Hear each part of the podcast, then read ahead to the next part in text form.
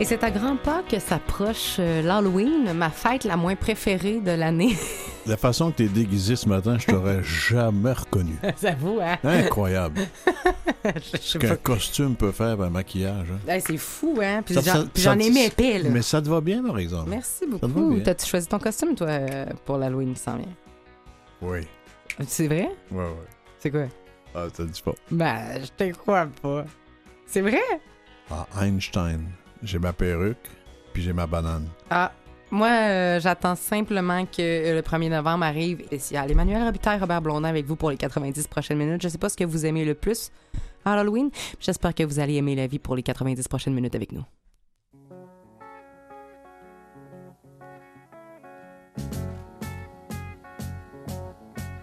Imagine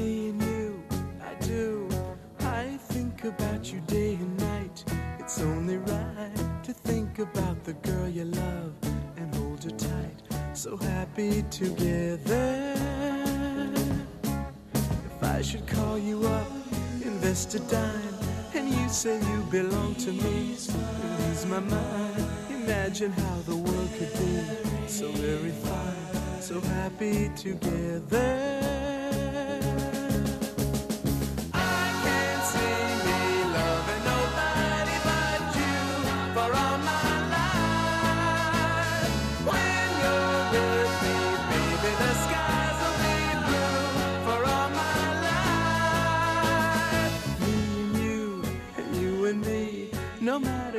Matter how they toss the dice, it had to be. The only one for me is you, and you for me, so happy together.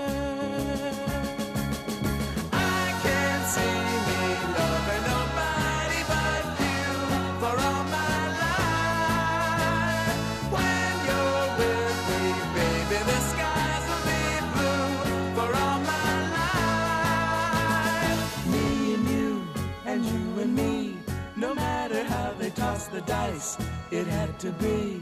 The only one for me is you, and you for me, so happy together.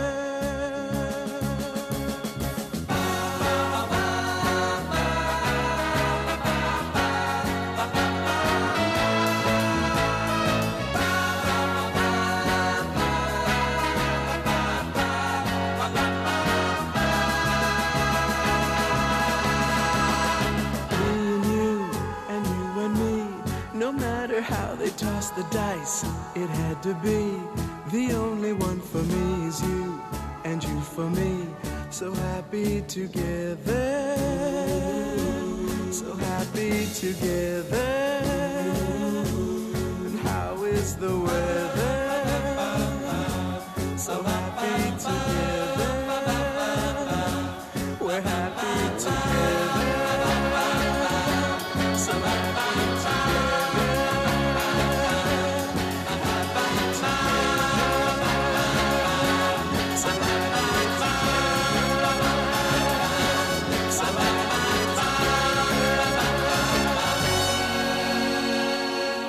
Tellement heureux ensemble, nous chantent les tortues. C'était Happy Together, The Turtles. Si on était des tortues, on serait heureux ensemble aussi. C'est parce qu'on n'est pas des tortues, le problème. On a plus de misère. De quoi tu nous parles sur le bonheur aujourd'hui, Robert? Les inégalités, les injustices au niveau du bonheur, c'est que tout le monde n'est pas grillé de la même façon pour le, pour le bonheur. Vais te poser deux, trois questions. On, on a toujours l'image qu'on connaît, qu'on a bien. Il y a ceux qui, pour qui le verre est toujours à moitié vide, toujours à moitié plein. Bon, c'est vrai, il y a des gens qui sont optimistes et, pessimistes. Et j'ai fouillé beaucoup dans, les recherches euh, qu'on a fait sur le bonheur. S'il y avait un, fondement scientifique à ça, ben, effectivement, il y a des différences génétiques, malheureusement euh, chez les, êtres humains. On dit que la génétique et les aléas de la vie ne dotent pas chaque humain du même patrimoine eudémonique, c'est-à-dire de possibilité de, de bonheur. Ça n'empêche pas de faire des démarches pour l'obtenir, là, n'est pas la question. Mais il y a cette étude qui a été euh, menée aux États-Unis, puis ensuite confirmée à l'Université de Sherbrooke euh, par quelqu'un que, que je connais bien, euh, sur des jumeaux. Des, jumeaux des jumeaux identiques, Mhm.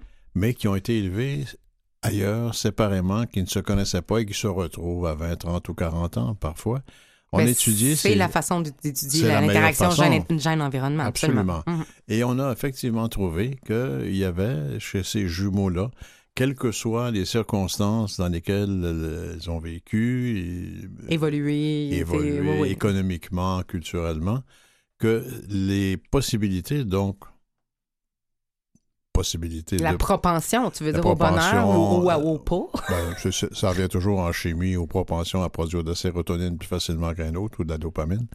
Euh, ça revient toujours à ça. Et c'est donc beaucoup plus génétique qu'on pense. Euh, As-tu déjà remarqué, toi, que dans ta propre famille, il y avait des gens qui avaient plus ou moins de facilité au bonheur? Ah, et au quotidien, on remarque ça, là. Tu sais, je veux dire, il pleut, t'as le choix de Charlie qui pleut, ou t'as le droit de juste parler d'autres choses, mettons.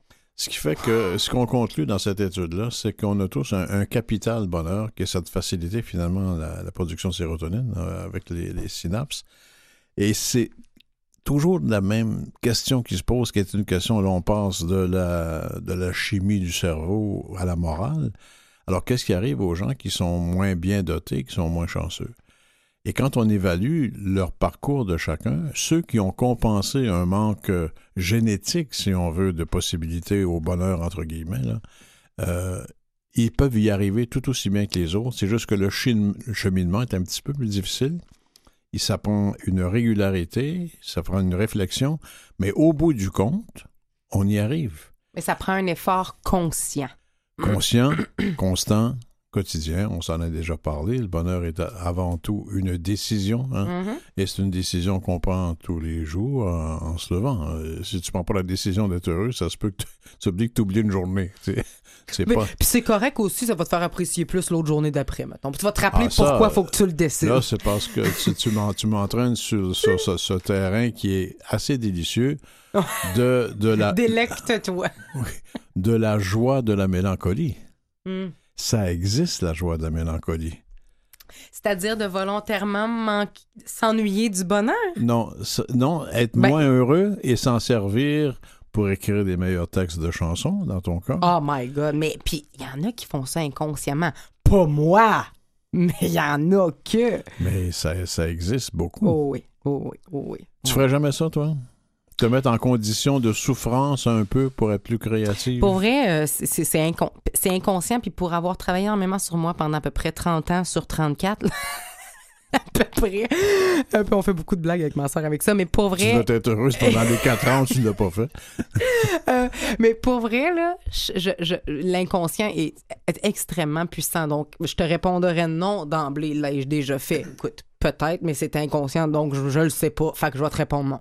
Mais je sais par contre que quand il arrive une situation qui me rend euh, euh, triste, euh, de toute la gamme d'émotions négatives, je vais avoir plus de facilité à sortir le papier et le crayon.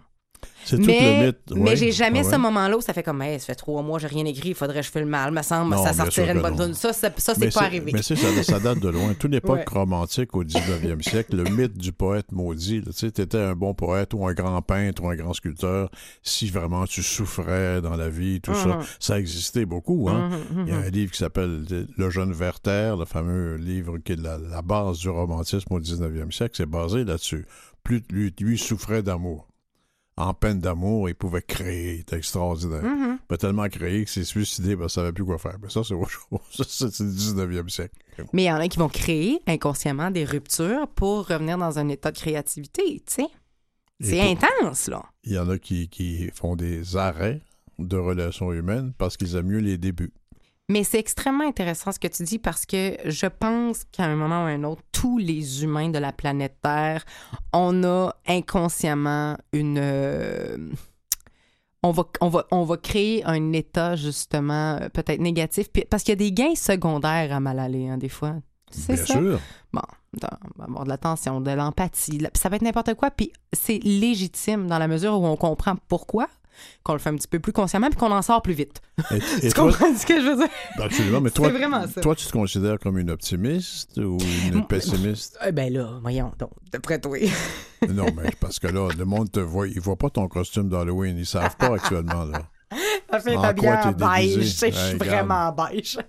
Euh, je, je crois que je suis une optimiste, mais je suis clairement une optimiste. Je suis euh, idéaliste, hum, serait le terme euh, précis. Puis j'a- j'a- j'adore ça. Je, le- je le embody. Je, le je, je le- je l'assume pleinement et je- je- j'aime ce côté de moi. Par contre, quand on dit le verre est-il à moitié vide ou à moitié plein, à ce temps, je sais qu'il soit à moitié, tu sais. Ouais. Ça, ça s'appelle être réaliste. Bon, moi, j'ai j'ai plutôt tendance à le vider. Mais tu comprends, tu sais, Ah ouais, en tout cas. Parce qu'être réaliste, Mais quand ça tu fait partie de rencontres, le fun quand tu aussi. rencontres quelqu'un qui est pessimiste par rapport à toi, par exemple, tu fais quoi pour l'aider, toi? Oh, ben, c'est vague, là. Je te dirais que ça va Ben, la, dépendre. la chose la plus importante à faire, la plus efficace, c'est de bien manifester que toi, tu es bien dans, peau- dans ta peau, que tu es de bonne humeur. On en a déjà parlé, le bonheur est contagieux. Alors, plus tu manifestes ton bonheur, qui, qui est bien exprimé, il va devenir contagieux. C'est la meilleure façon d'aider les autres, c'est d'être heureux soi-même. En fait, c'est qu'il y en a un qui va tirer sa couverte ou c'est l'autre. En es- Si t'es solide dans, Moi, je dans parlais ton pas d'échange de nuit, moi, je parlais Ouais, d'échange de ça. jour. Mais non, mais il faut être, faut être conscient de ça parce que ça se peut qu'on Ah se fasse ouais. ramener dans quelque chose d'un peu plus noir. Donc, en le sachant, Ça peut arriver. tu choisis de rester dans ta lumière, tu choisis de rester dans ton sourire, dans ton bonheur, peu importe ce qu'il y a autour. Puis c'est ça le vrai bonheur parce qu'on en a déjà parlé. C'est un état qui, peu importe ce qu'il y a autour, demeure, ben. C'est la grâce que je vous souhaite, ah. Comme on disait. La fin, quand ça me prenait, maintenant ça va, dis-moi, je le crois. La fin, ça me connaissait, car elle et moi, c'était comme ça. La fin, faut y penser de temps en temps, ça fait les dents comme chez les bêtes. Féroce,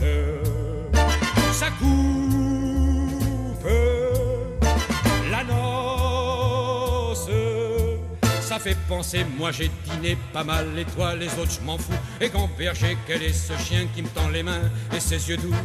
La fin, y en a pour qui ça va toujours, c'est comme l'amour. La fin, y en a pour qui ça va jamais toujours complet. La fin, y en a pour qui les vieux croutons, c'est encore bon comme la romaine. Ça gonfle, ça coupe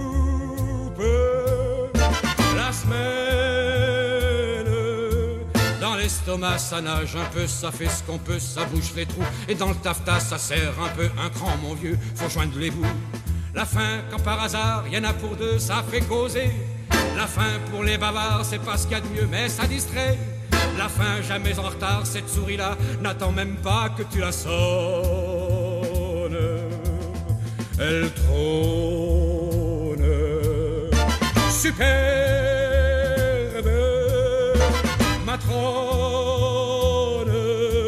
Elle a son chic, les yeux cernés du fil de soie dans les tibias. Même en musique, elle fait jeûner cette cigale-là depuis des mois.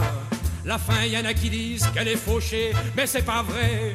La fin, ça a toujours deux, trois petits tours dans son panier. La fin, quand t'as trimé des tas d'années, dans sa carré, donne un pourboire.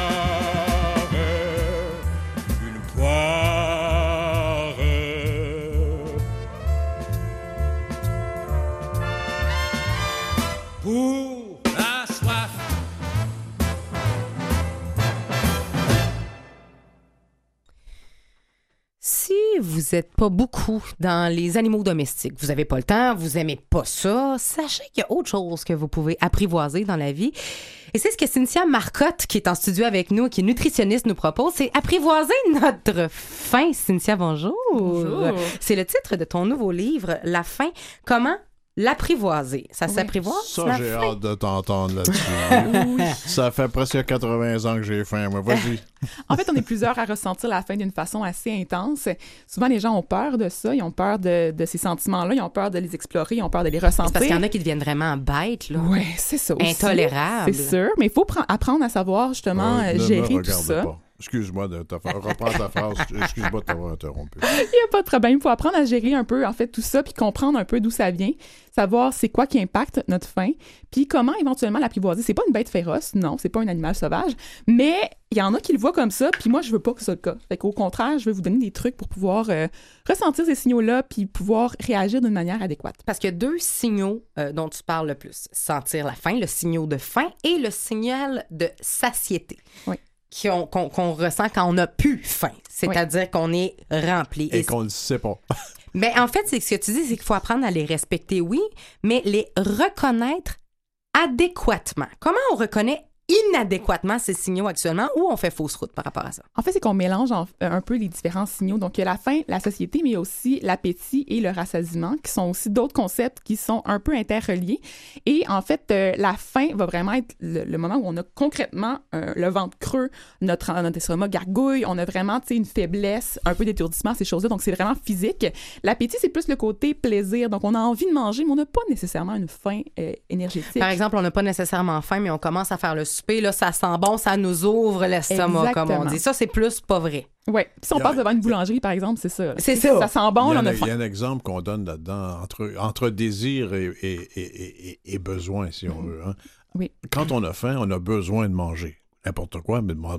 Quand on désire manger une pizza avec une frite, ça, c'est un désir, c'est pas un besoin. Ouais, c'est ça l'appétit. Ouais, c'est plus l'appétit, en fait, dans ce cas-là. Fait que tout ce qu'on a envie de manger juste par, par le bonheur de pouvoir le déguster, tout ça, ça, c'est vraiment l'appétit. Puis le côté plus énergétique, les nutriments, aller combler un besoin, là, c'est plus la réelle faim. Donc, de savoir distinguer les deux, puis de savoir justement que ça, c'est une vraie faim. OK, mon corps a besoin d'énergie, je, dois pouvoir l'alimenter pour pouvoir régénérer les cellules, puis faire les actions nécessaires dans le corps. Et ça, c'est vraiment concret. Donc, on, mange. Puis quand on a un appétit, ben, il faut être conscient que si on, on mange quand même, ben, ça se peut que ce soit au-delà de nos besoins énergétiques, puis ça se peut qu'on puisse prendre du poids. Mais c'est pas la fin du monde. Ça arrive de temps en temps de manger parce qu'on a juste de l'appétit. Euh, c'est la même chose avec le concept de rassasiement et de satiété. Satiété, c'est entre les repas. Rassasiement, c'est à la fin du repas. Et dans le fond, quand on mange, on a faim. Puis graduellement, on est rassasié. Donc, à- pendant le repas, ça se transforme en rassasiement. Et ensuite, à partir du moment où on a fini le repas, on a la période de satiété. Donc, le moment où on n'a plus faim jusqu'au prochain repas. Donc, ça, c'est la satiété. C'est que quand on mange beaucoup de protéines, par exemple, on va augmenter la période de satiété. On va avoir moins faim pour des petites collations, des petites grignotines entre les repas. Mhm. Ouais. OK, donc la satiété, c'est pas juste une cloche qui nous dit là, faut que tu arrêtes de manger. La satiété demeure parce que c'est un sentiment d'être plein, d'être, d'être, d'être pleinement rempli de la nourriture dont Oui. il nous fallait. Et ça, ça m'amène à, à- à te poser une question parce qu'un de mes chevaux de bataille, je pourrais dire ça comme ça, mais tu sais, je me bats pas bien fort, là. mais, mais c'est euh, toute cette idée de programmer nos journées en routine qui est beaucoup plus collée à euh, l'Amérique du Nord et à une société qu'à nos besoins individuels. Où tu te positionnes à ce moment-là, s'il faut écouter notre faim et notre société, sur l'idée de manger trois fois par jour? Moi, en fait, euh, j'en parle dans le livre, dans une section complète, parce que c'est vraiment important de revoir cette, euh, cette notion-là. À mon avis, c'est pas nécessairement adéquat, dans le sens où, euh, oui, on est obligé, dans le contexte de vie qu'on a, souvent de manger à l'heure du dîner, donc à midi, puis un, au souper. Il y a, il y a quelque chose qui est très systématisé, là. Ouais, plus pour le côté pratique. là. Tu sais, on s'entend que mhm. c'est plus facile de s'asseoir à table tout ensemble à un moment précis, Mhm. mais en même temps, de pouvoir écouter notre réelle faim, ben, c'est de dire, ah, peut-être que j'ai plus faim vers 2 heures l'après-midi, puis c'est normal pour moi. Peut-être que j'ai plus faim pour manger plus de repas, ou d'autres personnes, au contraire, ont, moins d'appétit, puis ont moins faim aussi au cours de la journée, puis n'ont pas envie d'avoir plusieurs petits repas avec des collations entre tout ça. Et Donc, le- il y en a qui l'heure de la faim peut varier de jour en jour. hein. Exactement. Exactement. Oui, si on s'entraîne, euh, c'est ça, si on fait de la- de l'activité physique dans la journée, par exemple, on a fait beaucoup le soir, on a fait une grosse randonnée, ça se peut qu'on ait plus faim le plus tôt dans la Dès, journée. dès en se réveillant. C'est ça, dès, ou- dès ouais. réveil. Ou d'autres personnes, par exemple, sont peu actifs, puis le matin, ils n'ont pas nécessairement faim, ils n'ont pas nécessairement un emploi qui les oblige à manger parce qu'ils sont pas actifs le matin. Ils peuvent prendre leur temps avant de se mettre à table. Puis ça, c'est totalement adéquat aussi. Mhm, mhm. Moi, j'ai découvert on- des trav- Moi, j'ai un travail qui est moins euh, structuré du 9 à 5, donc je réalise que moi, j'ai faim plus vers 10 heures. Des fois, je vais souper vers 4 heures si ça me tente, puis je vais remanger une petite poignée de pinottes le soir, mais je me rends compte là, que c'est vraiment variable. Il faut Oui. pouvoir. Ça serait le fun, en tout cas, qu'on puisse Mais ouvrir. La régularité de manger à Ouais. heure fixe, ça rassure aussi, parce que tout ce qui est récurrent rassure la psychologie. Là.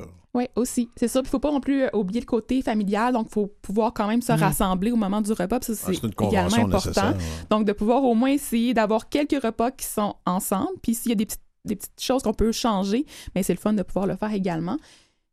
Mais non, mais c'est super euh, important. Est-ce que, est-ce que par contre, parce que là, on parle de ça, ce trois fois par jour, ce trois et tout ça, Mhm. est-ce que pour les enfants, c'est la même chose? Il y a une différence? Ou encore une fois, c'est la même chose, c'est juste qu'on le sait pas? C'est certain qu'en phase de croissance, on veut alimenter le corps d'une façon un peu plus régulière. Donc, Mhm, c'est aussi mhm. le cas si on s'entraîne beaucoup, par exemple, on a beaucoup de, de, de muscles à les réparer. Euh, par contre, je dirais que, tu sais, il y a des personnes qui vont avoir des bénéfices à manger peu de repas, puis les enfants, ben, c'est sûr que c'est pas nécessairement plein de collations. Il y a des enfants qui n'auront pas faim entre les repas, puis qui sont pas obligés d'en manger des collations. Ils mangent plus au repas, ils ont plus d'appétit à ce moment-là, ils ont plus faim, puis ça convient à leurs besoins. Donc, ça dépend vraiment, c'est vraiment individualisé, je dirais. OK. Sauf que le système scolaire fait que ça mange Ben, c'est à heure fixe et tout le monde en Oui. même temps, puis c'est le temps de manger, puis puis elle laisse rien dans ton assiette. Oui, puis c'est rapide. aussi. Autre notion qu'il faut peut-être repasser, ne rien laisser dans son assiette. Oh my God, arrête. Oui, ça, c'est un concept aussi très intéressant parce qu'on a cette tendance-là à obliger les enfants à compléter leur repas alors qu'au contraire, ils sont tellement à l'affût de leurs signaux de, de fin de satiété qu'ils sont capables de le dire quand ils ont plus envie de manger. Puis souvent, on les force, puis c'est inadéquat dans le sens où, justement, euh, à long terme, ça peut entraîner des problèmes. Et, euh, et je pense que je peux m'avancer, en tout cas, pour avoir étudié un petit peu dans, dans ce Mhm. domaine-là aussi, à dire qu'il y a des. il y a- on installe parfois une culpabilité également par rapport à la nourriture qui peut se, se- se changer en, en une relation extrêmement malsaine avec la nourriture, de dire si tu manges pas, il y a des enfants dans d'autres pays qui mangent pas, puis tu pas de dessert, puis c'est stocké là, comme croyance, On système de croyance. Ma génération, on a été élevé comme ça, Ben, systématiquement. hein. Tu sais, Oui. Puis t'auras pas de dessert, fait que c'est une forme de punition, puis écoute, il y a, il y a beaucoup de choses. Fait que ça, ça, ça, ça serait le fun qu'on puisse changer un petit peu ça. Oui, oui, je pense, je suis d'accord. Puis J'en parle en, en fait dans le livre, dans la section euh, sur l'éducation pour les enfants, tout ça. Là, fait que c'est vraiment important de partir sur des bonnes bases. Tu as parlé tout à l'heure de euh, cette idée de faire la différence entre avoir faim et avoir de l'appétit. Euh, J'imagine que se restreindre ou se priver quand on a faim, c'est pas mieux. Il faut écouter quand on a faim, mais qu'est-ce qu'on fait quand il n'y a pas de publicité ou de boulangerie qui a stimulé cette idée d'avoir faim-là? C'est plus euh, une émotion, par exemple, des choses comme ça, ou que la faim, elle est réelle, entre guillemets. Oui. Euh, quand- c'est- elle est où la nuance à ce moment-là? C'est vraiment difficile de faire la distinction. Fait qu'il faut vraiment faire un travail individuel sur soi-même, puis de prendre le temps d'analyser les différents signaux.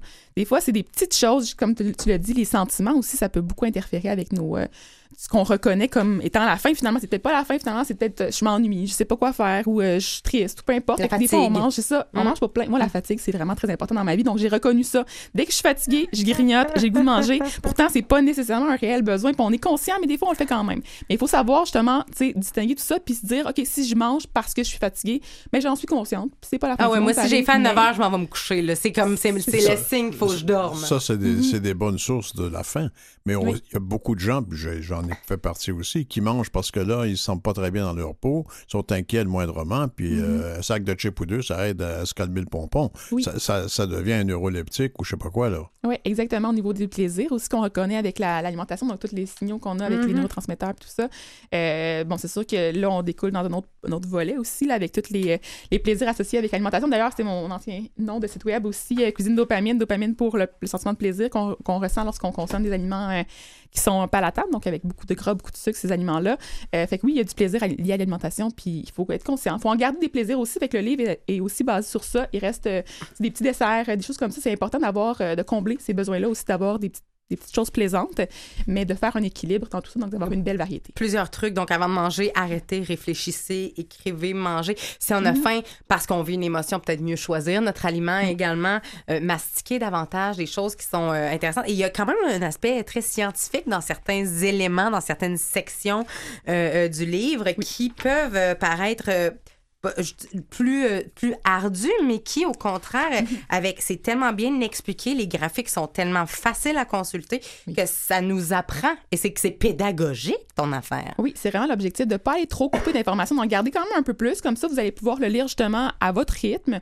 Donc, euh, digérer chacune des pages, Est-ce digérer que je des peux poser bouchées. une puis, euh, question? Oui. non Il y a une mode actuellement des gens qui veulent arrêter de manger de la viande Oui. et qui, Mhm. pour arrêter de manger de la viande, cherchent à manger quelque chose qui ressemble à de la viande, de Beyond Meat. Oui. Qu'est-ce que vous pensez de ça? Parce qu'on veut arrêter, mais on fait semblant qu'on en mange pareil. T'arrêtes ou t'arrêtes pas?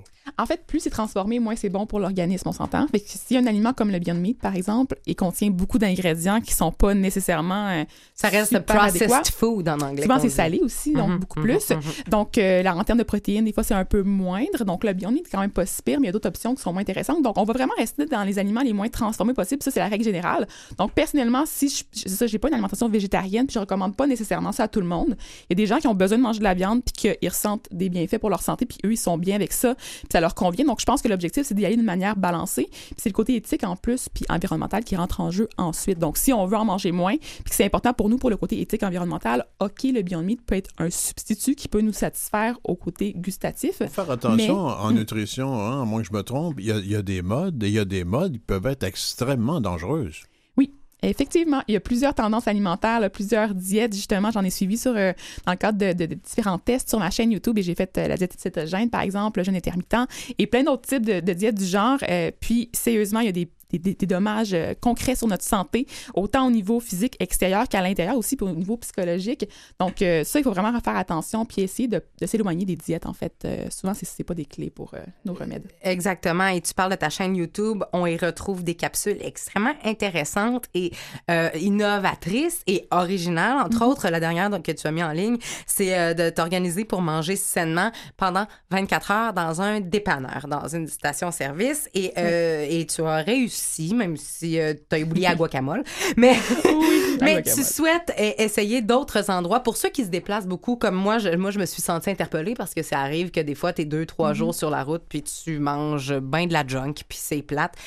Tu veux essayer d'autres endroits comme ça? Qu'est-ce qu'est-ce qui nous attend peut-être Oui. prochainement? En fait, j'ai eu beaucoup de demandes pour ce qui est des aliments en vrac, donc des boutiques qui vendent seulement des ingrédients en vrac, là, fait que sans emballage, pour le côté plus zéro déchet. Zéro gaspillage aussi. Ouais. Et je veux faire aussi éventuellement peut-être le Dolorama. Donc, les options qui sont très peu dispendieuses. Par contre, je peux pas faire trop de publicité à la bannière. Là. Fait que l'objectif, c'est vraiment d'aller dans des trucs qui sont moins dispendieux. Le, but, c'est de, oui, c'est ça. Le but, c'est d'essayer différentes choses pour qu'on ait Ouais. plus d'excuses pour manger sainement. Malgré le petit budget ou peu importe les limites qu'on a. C'est Ouais. ce qu'il faut garder comme, comme esprit, comme idée par rapport à ça. Donc, on te suit sur ta chaîne YouTube pour voir tout ça. Allez, euh, tu peux, on, comme on mange avec les yeux, on peut aller sur ton Instagram également, Cynthia Marcotte, parce que tu as des photos extrêmement jolies et on y apprend que ta formation FunMap euh, va être en vente d'ici dimanche, je Ouais, crois. dimanche, la pré-vente va commencer. Rapidement, qu'est-ce que c'est, comment on y accède? En fait, c'est une formation qui est disponible en vidéo. Donc, c'est plusieurs vidéos pour aider les gens qui souffrent du syndrome de l'intestin irritable, notamment, mais aussi d'autres troubles de la santé intestinale. Puis, l'objectif, c'est de donner des trucs concrets pour pouvoir faire les différentes phases pour apprivoiser un peu les différents aliments qui sont des irritants pour nous, puis savoir c'est quoi, puis ensuite avoir un mode de vie qui est plus balancé puis équilibré à long terme. Et euh, je veux que les gens sachent que si nous sommes abonnés à ta chaîne, je crois, ou à ton compte, c'est ce que je veux savoir avec toi, ils ont 30 de rabais sur cette formation-là. On s'abonne où? En fait, c'est la prévente, c'est euh, oh, je vais vous le mettre sur il est sur Instagram en ce moment. Ah, parfait. Fait que dans les liens dans Fait Instagram. qu'on va voir sur ta bio Instagram. Ta- ton Instagram, c'est Il va y avoir un 30%. Cynthia Marcotte. Actuellement, ton site web Cuisine et Dopamine, c'est cuisinedopamine.com qui va changer pour Cynthia Marcotte. Oui.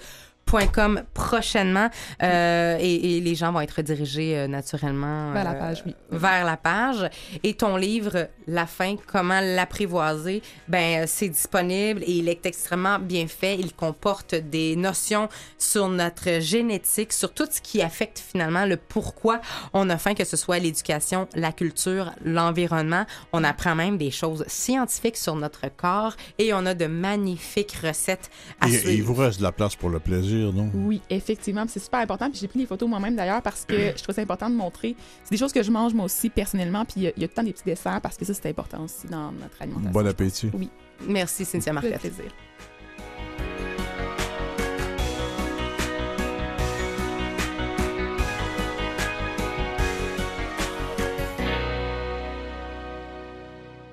Vous écoutez Aime la vie. Aime la vie avec Emmanuel Robitaille Robert Si- Blondin et mon chat dans la gorge Et si vous aimez la vie, vous aimez Emmanuel. Oh mon Dieu, t'es.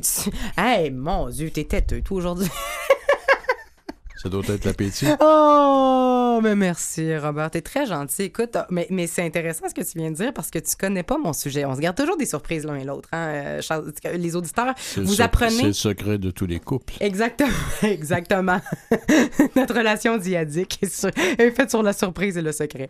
Mais, euh, mais effectivement, euh, comme vous, chers auditeurs, on n'est pas, on n'est pas au courant de ce que l'un et l'autre va parler. Et euh, aujourd'hui, je, je, je parle de prendre les choses personnellement. Et donc là, tu viens de m'envoyer un beau petit bouquet de fleurs, mais je vais le mettre sur ma table de jeu de bord. C'est ça. Je vais le mettre dans mon centre de table pour, euh, pour la prochaine semaine. Est-ce que tu prends les choses parfois un peu trop personnellement? Ça t'arrive-tu? Bien souvent. C'est vrai? Bien souvent.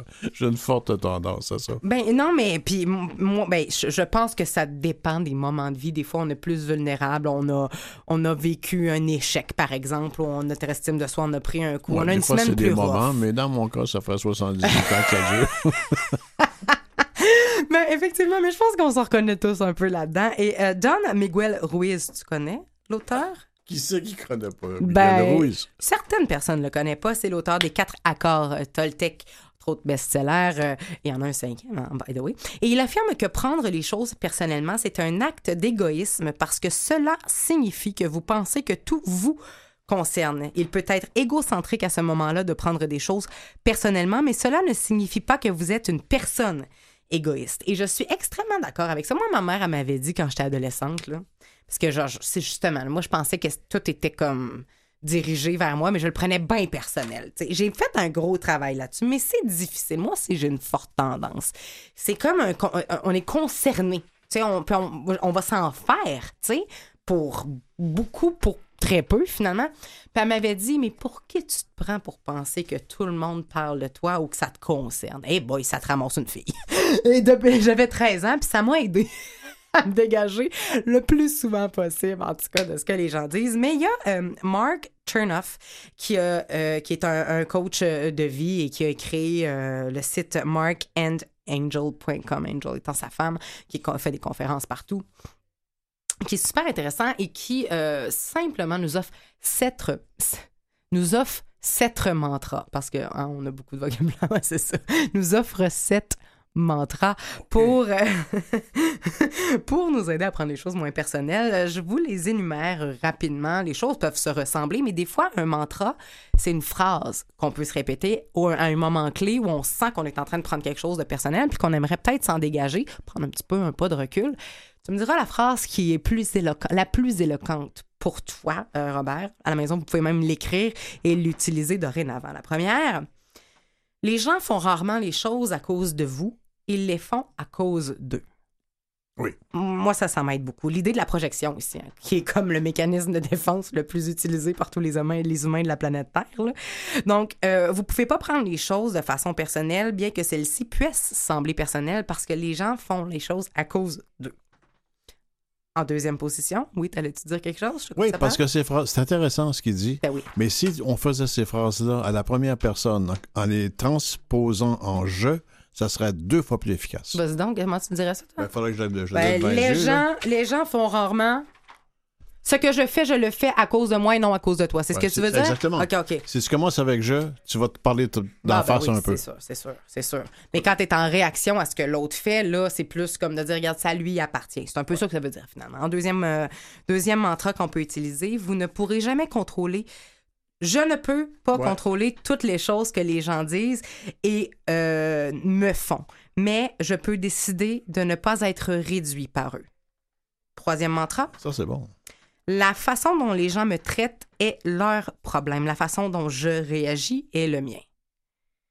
On intègre véritablement une indépendance euh, et on se détache en fait des croyances et des comportements des autres parce que vraiment, c'est que ça. On est le miroir. Toi, t'es miroir hein, dans la vie qu'on dit, mais bon. Quatrième mantra qu'on peut se dire en fonction de ce qui résonne le plus à l'intérieur de nous. Euh, je dois prendre au sérieux les critiques constructives, mais pas de façon personnelle. On doit écouter puis prendre une décision en fonction de notre intuition et de notre sagesse. On parle de détachement émotionnel ici, qui est la clé, dans le sens qu'on peut écouter, euh, entendre, écouter, appliquer sans nécessairement réagir et être émotionnellement ébranlé avec ce qui a été dit. Et à ce moment-là, on Je demande... ne suis pas nécessairement ce que je viens de faire, tu sais. Eh bien, ça, entre le je fais et le je suis, y a une marge? Cinquième mantra, vous n'avez pas besoin, je n'ai pas besoin euh, d'autres personnes pour valider qui je suis. Hein? Euh, on, est, on est assez bien, on est assez intelligent et on est assez fort. On n'a pas besoin euh, d'une autre personne pour nous dire qu'on a de la valeur. Ça, c'est une autre chose. Fait qu'en fonction de ce qui nous est renvoyé, faut savoir ça à la base. Ça nous aide déjà à relativiser le reste. Ce qu'on appelle la folle entreprise de la lucidité. Hey, pas pire, hein? Sixième mantra. Euh, je cesse de laisser les autres dominer mes émotions. Donc, si on cherche vraiment à améliorer notre confiance, notre valeur, notre estime, on arrête de donner cette responsabilité-là aux autres. Parce qu'en réagissant personnellement, c'est comme si on dit tu as raison et c'est toi qui vas décider de, ce que, je suis actuellement dans le moment présent, dans ce qui se passe. Et euh, toutes les personnes les plus dures, les plus froides que je connais ou que l'on connaît tous étaient un jour aussi douces qu'un bébé. Et cela fait partie d'une grande tragédie de la vie. Souvent, les gens les plus froissés et qui eux-mêmes ont été extrêmement bafoués parce qu'elles ont peut-être pris des choses trop personnelles vont finir par être les plus critiques. Et euh, les bourreaux, on connaît le triangle de Cartman, bourreau, victime, sauveur. Bon, ben, il y a souvent un petit jeu de rôle là-dedans chez une même personne parce qu'on l'a tout à l'intérieur de nous, ce, ce même euh, triangle. Et, euh, et ben, c'est de savoir, de s'accorder une pause, puis de peut-être revoir cette personne-là en page blanche qu'elle était. Puis ça dégage beaucoup, beaucoup son, euh, son, son impact, je dirais, son importance, sa portée. Bref. Pour ma part, euh, les gens font rarement les choses à cause de moi, mais ils le font à cause d'eux. Euh, de se rappeler qu'on est tous. et, et- et aussi que le fait que je ne suis pas responsable des autres, mais bien de mes réactions, m'aide énormément. Et quand on parle de cette responsabilité-là, la seule chose qu'on ne peut pas donner, céder à personne d'autre que soi-même, c'est sa liberté.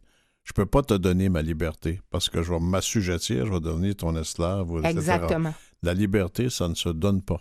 Ça se garde quand on l'a. Ben, exactement. Donc, là, tu parles de la véritable indépendance, de se détacher des, des croyances et des comportements d'autrui. Donc, la façon dont les gens me traitent et leurs problèmes, la façon dont je réagis et la mienne, ça crée cette indépendance-là entre ce qui est fait et ce qui se passe. Si vous aimez ce genre de mantra, ce genre de conseils, Mark Chernoff, le, le www.markandangel.com, bien sûr, c'est en anglais, mais pour ceux qui peuvent se débrouiller, peuvent aller consulter ce genre de contenu-là. Euh, c'est un contenu qui est très inspirant et qui peut nous aider comme ça à, à- à- à avancer hein, dans, dans tout ce qui nous touche. Donc, Surtout à ne pas reculer. Ouais, c'est ça. Ça, c'est bien vrai. T'a dit de ne pas plier, plier, plier. Non, faut pas plier. Oh non, non, faut pas plier. Je sais, faut pas oublier. Oh, oh, oh. Rester positif dans nos têtes, faut pas oublier. Oh, oh, oh. Ma brother, ma sister, même si c'est pas easy. Oh, oh, oh. Rester positif dans nos têtes, faut pas oublier. Papa t'a dit de ne pas plier, plier, plier, plier. Ne laisse pas tomber. Oh non, ne laisse pas tomber. Si dans la vie, les choses sont dures et c'est la détresse. Si la crise progresse, c'est qu'on laisse les mauvais gouverner. Tu dois faire les bons choix, le Saint-Père fera le reste. Même si t'as pas beaucoup de money, pas besoin de Lamborghini. Laisse ceux qui ont besoin de salami pour pouvoir exister. Et quant à toi, ma jolie,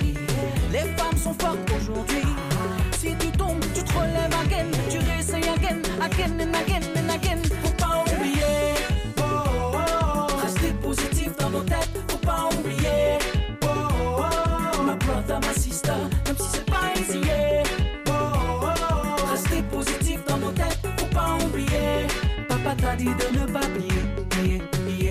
Pour défouler, il faut danser. Si plus rien ne va dans ta vie, tout simplement, faut écouter. C'est le remède qui te remonte illico. Alors que dis-tu tenir le tester, oublie tes problèmes et viens donc me follow. Ouais, c'est si easy, c'est si easy. Même si t'as pas beaucoup de money, pas besoin de Lamborghini. Laisse ceux qui ont besoin de salami pour pouvoir exister. Et quant à toi, ma jolie, les femmes sont fortes aujourd'hui.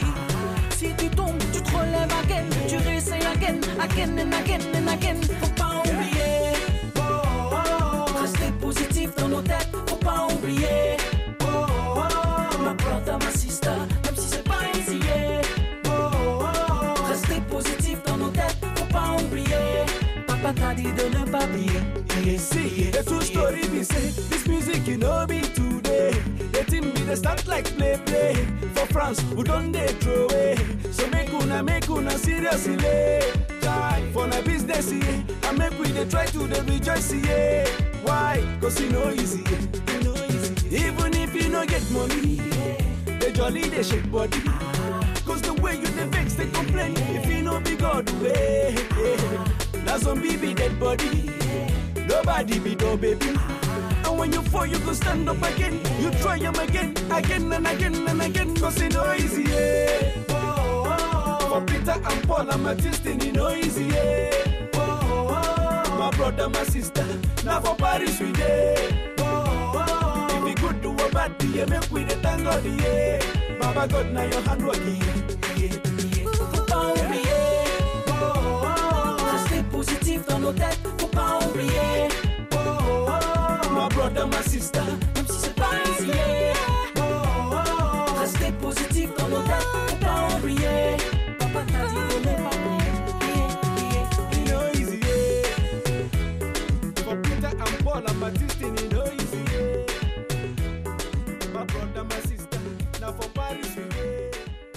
positif, c'est Matt Houston avec P Square qui nous chante cette chanson-là. Positif, c'est le qualificatif qu'on peut donner aux nouvelles, aux bonnes nouvelles inclusives que Christiane Campagna nous apporte à chaque deux semaines. On s'est dit bonjour! Oui, on en va tellement passer des mauvaises nouvelles sur l'inclusion Ah, dans va faire, une semaine ça. que au, au moins une fois, une fois par deux semaines, j'en sors des bonnes. Ça fait du bien. Alors, euh, le site Lifehacker euh, a fait un article récemment sur comment soutenir les garçons qui aiment la danse. Parce que déjà qu'à l'extérieur de la maison, euh, parfois, ils auront peut-être à faire face à différents préjugés. Alors, comment, en tant que parents, à la maison, est-ce qu'on peut les encourager dans leur passion euh, pour la danse?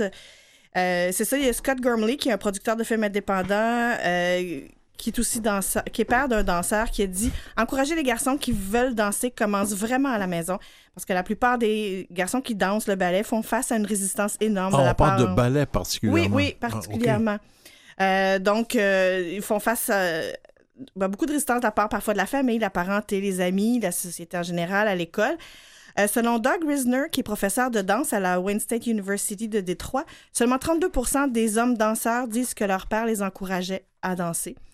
Encourager la danse à la maison en créant, on peut, là on donne des exemples. On peut par exemple créer un espace spécial pour la danse, même si ça signifie simplement une fois de temps en temps tasser les meubles et dire maintenant tout le monde danse. Vous pouvez également organiser des soirées de films de danse et popcorn. Euh, donc, euh, euh, on, on danse ensemble en famille le plus souvent possible. Les amener voir des performances en direct euh, si c'est disponible dans votre région.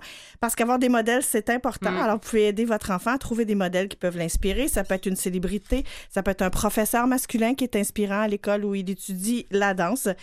Et, euh, Mais déjà d'avoir le hockey de notre papa et notre Voilà. maman, c'est énorme. Mais l'article souligne aussi que c'est des conseils qui s'appliquent à d'autres types d'activités aussi, euh, qui sont peut-être moins Mais traditionnelles. Il faut Ça dire peut qu'il y, a- être- il y a un préjugé énorme Ben, autour oui. de ça, parce que les, les pères veulent que les fils fassent des choses masculines. Euh, 20 secondes d'histoire une Oui. histoire personnelle. J'ai gagné, moi, à 15 ans, un prix de poésie, par exemple. Mon père, qui travaillait dans les tavernes, était plutôt du côté masculiniste, merci. Le lendemain, il m'a acheté une paire de grandes boxe pour compenser. Voilà. Ben, Ben, oui, c'est c'est triste et drôle à la fois, tu sais. On dit à la fin de l'article que ces conseils-là peuvent être appliqués, par exemple, à une jeune fille qui aime le hockey ou qui Ah aime ouais. le sport aussi. Même chose.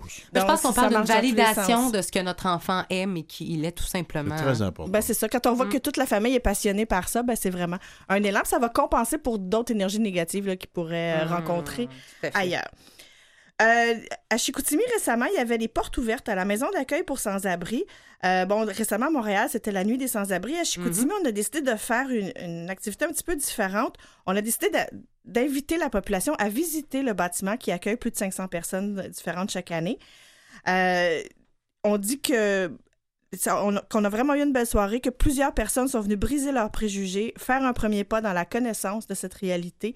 Et le, le directeur rappelle que l'édifice actuel ne, ne permet pas toujours de répondre à la, à la demande qui est grandissante. Quand on pense à des sans-abri, on pense souvent à des grandes villes comme Montréal, mais c'est une réalité qui existe aussi partout. en région. Alors, on voulait sensibiliser la population de cette façon-là. La semaine dernière, vendredi passé, en fait, euh, les astronautes américaines Christina Koch et Jessi- Jessica Meir sont sorties ensemble de la Station spatiale internationale pour remplacer avec succès un équipement électrique et ça marquait la première fois dans l'histoire spatiale que deux femmes menaient une telle sortie ensemble. Ouais, intéressant. Ce fut un grand honneur et un événement, le symbole de l'exploration par tous ceux qui osent rêver et travaillent dur pour réaliser leurs rêves. Puis encore là, on on vient à la question des modèles aussi pour les jeunes filles qui aspiraient à, aller- à étudier en sciences et euh, qui rêvent de devenir astronautes. C'est super euh, actuel hein, comme sujet, ça, l'ingénierie chez les femmes, la place des femmes dans le monde de l'ingénie- de l'ingénierie, là, tout à fait. Et C'est en mars que cette sortie-là devait avoir lieu pour la première fois, mais à ce moment-là, on n'avait pas deux combinaisons de bonne taille pour les femmes à la station spatiale, alors il a fallu retarder la sortie Ben de non. deux femmes. Parlant justement de la Non, place ça- des femmes dans le monde de Ça, ça ouvre des portes à des mauvaises blagues. Ah, ben non, mais Colin. Oui. Ben, ça me rappelle quelque chose. Je suis très sensible aussi à toutes les questions qui concernent la grossophobie. Puis j'ai travaillé pour un, un- un lieu historique où on faisait des tours de canot et on avait deux vestes de sauvetage qui étaient très grandes. S'il y avait une femme enceinte et un, un homme un peu corpulent, on était correct. S'il y en avait trois, on était foutus. On pense pas assez aux exceptions, peut-être, qu'autant à la station spatiale que dans des activités plus familiales pour tout le monde. Il faut penser à, Mhm. à- à ne pas se retrouver à devoir Ça exclure m'intéresse ton affaire de grossophobie. Parle-moi de ça un peu. Je, je vous en reparlerai une autre semaine. Je vous ramènerai des, des choses là-dessus. Je pourrais peut-être même vous proposer des invités euh, à un moment donné. J'aimerais ça, moi, parce que Euh, regarde, je suis là-dedans, moi. Euh, entre autres, euh, beaucoup de préjugés de la part des médecins euh, qui, qui manquent des diagnostics parce qu'ils sont obsédés par le poids de leurs clients. De toute façon, t'es trop patients. gros. Ouais, euh, maigri, on verra bien après. C'est- ça. J'ai connu ça. Oui, c'est Ah oui, beaucoup oui. plus répandu qu'on pense et ça crée de l'anxiété chez les gens qui n'osent plus aller chez le médecin même. euh, Ah, je suis ben, en train de faire une- intéressant je suis en train de faire une autre chronique complètement, mais je vais, Super. je vais y revenir. Euh, pour terminer, la rue Amherst est vraiment de- euh, devient officiellement la rue Adadegan parce que Oui! les pancartes portant le nouveau nom Mohawk ont été posées la semaine dernière. Euh, les anciennes pancartes avec le nom de la rue Buffet en rouge vont rester en leur- encore quelques temps pour assurer la transition. Des fois, quelqu'un se promène avec des vieilles cartes d'affaires et on veut pas qu'ils se perdent. Mais c'est vraiment, là, c'est fait. L'autobus 14 qui circule sur la rue du même nom sera aussi rebaptisé du nouveau nom de la rue. Et on rappelle que le mot signifie frère et sœur ou encore groupe de personnes ou des nations avec qui on partage des valeurs. Ils l'ont changé parce que le premier qui avait été choisi était uniquement iroquoien. Et les Iroquoiens n'avaient jamais été vraiment sur l'île de Montréal. Et ben, c'est pour ça qu'ils l'ont changé. C'est- Heureusement, ils l'ont changé. Alors voilà, c'était euh, mes bonnes nouvelles de l'inclusion Ah, bravo, euh, de hein. la semaine. Ah, puis, euh, on, on parle de grossophobie. On là. va reparler avec plaisir.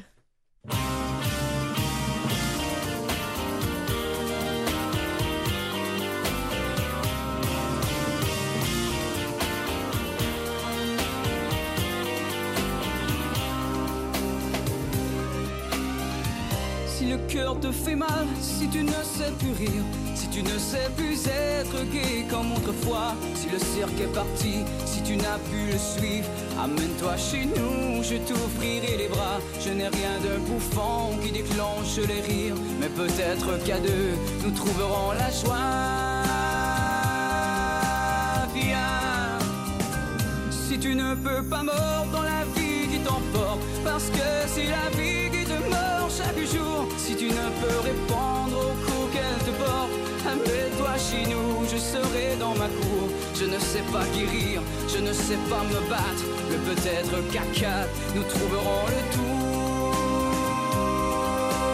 Viens.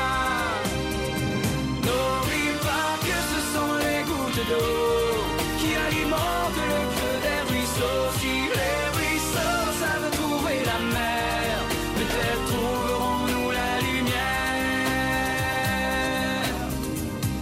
cherches à savoir le chemin qu'il faut suivre, si tu cherches à comprendre ce pourquoi tu t'en vas, si tu vois ton bateau voguer à la dérive, amène-toi chez nous, j'aurai du rhum pour toi. Je ne suis pas marin, je vis loin de la rive, mais peut-être qu'à 100, nous trouverons la voie.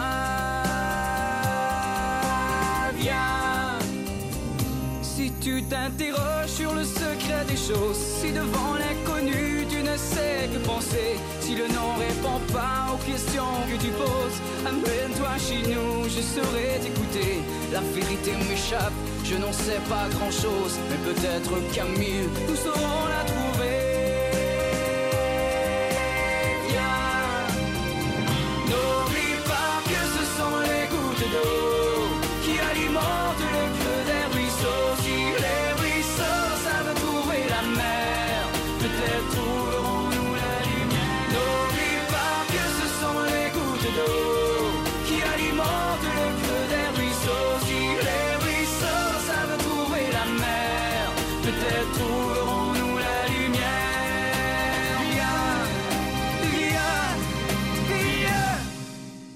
y a quelques minutes à peine, on parlait d'itinérance dans certaines villes euh, en région. Ça existe aussi, il n'y a pas que dans les, dans les grandes villes.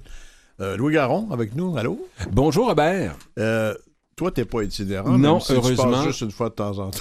Oui, mais heureusement.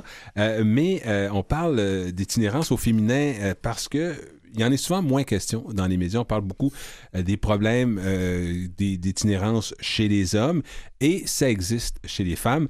Euh, il y a chez Doris, hein, qui est l'un des organismes qui vient en aide aux femmes sans abri. Euh, il offre un refuge de jours, hein, 7 jours sur 7 pour les femmes en difficulté. La maison leur fournit quoi? Alors, leur fournit un repas, un répit, des vêtements, des activités socio-récréatives et des services pratiques dans un environnement toujours sécuritaire et accueillant. Parce que ces femmes sans-abri, souvent, sont en danger, soit sont en, situation de violence conjugale et des choses comme ça, et elles cherchent bien sûr un endroit où elles peuvent se sentir en sécurité. L'an dernier, l'organisme a fait l'acquisition d'une maison située euh, sur la rue Chaumédé, ça c'est dans l'ouest du centre-ville de Montréal, secteur zoné résidentiel. La semaine dernière, bonne nouvelle, Robert, on nous avons appris que la ville a consenti un changement de zonage euh, afin que l'organisme puisse convertir Ah, ça, hein, nouvelle. la maison en refuge de nuit. Son offre de services va ainsi augmenter et ce, pour le plus grand bien de ses bénéficiaires. Écoutons là-dessus Mirana Boulos, elle est directrice générale chez Doris. C'est la première étape avant d'avoir les permis pour faire de la rénovation et de la construction majeure. Avec les permis, par la suite, ça va nous permettre de commencer la construction et euh, on pourra ouvrir un refuge au plus tôt en décembre 2020. Donc, ça va être, euh, ça va être converti en refuge de nuit pour les femmes en situation d'itinérance euh, avec 22 lits. Même, pour accueillir ces femmes-là, c'est une très, très bonne nouvelle. Outre la transformation de cette maison en refuge de nuit, Robert, Madame Bolos avait aussi une autre bonne nouvelle à partager. On aura aussi euh, euh, une résidence permanente avec 26 unités qui va être lancée probablement en juillet ou août. Euh, et ça va être des logements sociaux qu'on va gérer et, et on va offrir euh, un accompagnement aux femmes qui seront euh. Mais avec ces deux nou- nouveaux euh, points de service, donc on va avoir trois points de service, on va devenir un organisme 24 heures sur euh, 24 heures sur 24, 7 jours par semaine. 24 heures sur 24, 7 jours par semaine, ça, c'est nouveau. C'est la première fois à que le Montréal. besoin est beaucoup plus grand que ça? Le on, a, on a besoin- aussi une idée du nombre Le d'itinérants? besoin est très présent. Je vais vous en parler un peu plus tard parce Ok. que veux pas, il y a beaucoup de services qui sont offerts, mais oui. Juste pour vous donner un petit exemple. La maison chez Doris, ça prend, ça coûte 2 millions de dollars pour l'opérer. En ce moment, le problème, vous savez comme moi, le nerf de la guerre dans ces organismes-là, c'est souvent, plus souvent qu'autrement, c'est l'argent. Euh, pour l'instant, le plus grand bailleur de fonds euh, de chez Doris, c'est euh, bien sûr le ministère des Affaires sociaux, euh, le ministère de la Santé et des Affaires sociales, euh, qui euh, va pour un budget de, qui donne en- environ au-dessus de 300 000 dollars. Une autre partie de l'argent et euh, parvient de Centraide. Alors, Centraide qui vient en aide à différents organismes et puis c'est l'un des principaux bailleurs de fonds de l'organisme chez Doris. Ce qui veut dire que 78% de la somme doit être provenir du secteur privé. Ça veut dire que Madame Boulos doit bien sûr faire des événements, faire aller solliciter des entreprises privées, des, donateurs pour que la euh, maison puisse opérer. Et avec l'ajout de cette résidence permanente, ça veut dire que les budgets d'opération vont augmenter de 1 million de dollars par année. Ce qui veut dire que ça va être un million supplémentaire que Mme Boulos devra aller chercher. Alors, c'est vraiment le parcours du combattant euh, ou de la combattante qui l'attend. Mais euh, comme vous pourrez l'entendre un peu plus tard, c'est une femme déterminée, alors euh, qui est un très, très bel exemple pour cette société et qui a à cœur, bien sûr, le, de venir en aide à ces femmes qui vivent l'itinérance. L'itinérance au masculin, au féminin, on en parle beaucoup parce que bien sûr, elles s'affichent beaucoup moins, ces femmes-là. On ne voit pas les femmes, par exemple, comme les clochards, par exemple, chez les hommes, où euh, elles sont plus cachées. hein. Euh, donc, on prend pour acquis que le phénomène est moins répandu chez les femmes que chez les hommes. Malheureusement, c'est pas le cas. Encore une fois, on écoute Mme Boulos. Donc, parmi les femmes, euh, c'est quand même caché parce que c'est pas quelque chose qui est dévoilé. Euh, on voit pas les femmes qui paraissent peut-être tu sais, comme, comme les hommes qui peuvent avoir le look un peu cl- clochard. Euh, alors, euh, et euh, les femmes cachent leur itinérance parce que elles sont plus vulnérables. Euh, il y a beaucoup de gens qui prennent avantage d'elles et euh, donc c'est pour ça qu'ils le cachent. Donc ils sont plus aptes à se faire euh, impliquer peut-être dans la prostitution. Donc ils, ils, ils, ils veulent pas se prononcer là-dedans. Et le fait, excusez-moi, Mme Boulos, je vous interromps, mais Ouais. le fait qu'il se cache, est-ce que ça rend votre travail plus difficile? Oui, ça rend notre travail plus difficile parce que ça veut dire que euh, ça prend plus de temps des fois pour résoudre leurs problèmes. et un autre problème, c'est qu'il n'y a pas suffisamment de lits pour euh, les femmes itinérantes. Petit exemple, Robert, au niveau des lits disponibles chez les hommes, on parle de 1022 lits pour la grande ville de Montréal, comparativement à 129 lits pour les femmes. Oh, Alors, la différence, elle est différence. marquante. Et lorsqu'on parle de les femmes comportent pour 25% de l'itinérance à Montréal. Et ça, c'est pour vous dire un peu la disparité entre les hommes et les femmes euh, au niveau des services qui sont offerts aux personnes qui sont victimes d'itinérance.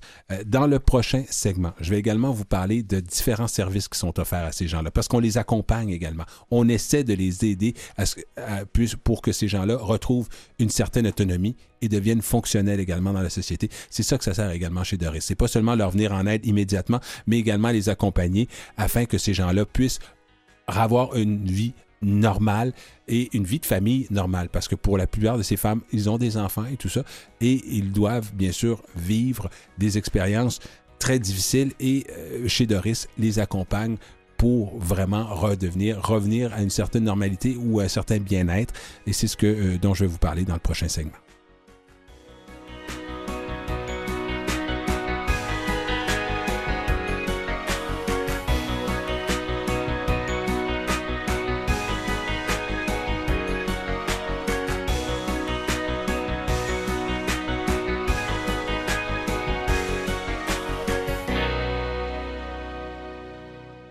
Écoutez Aime la vie.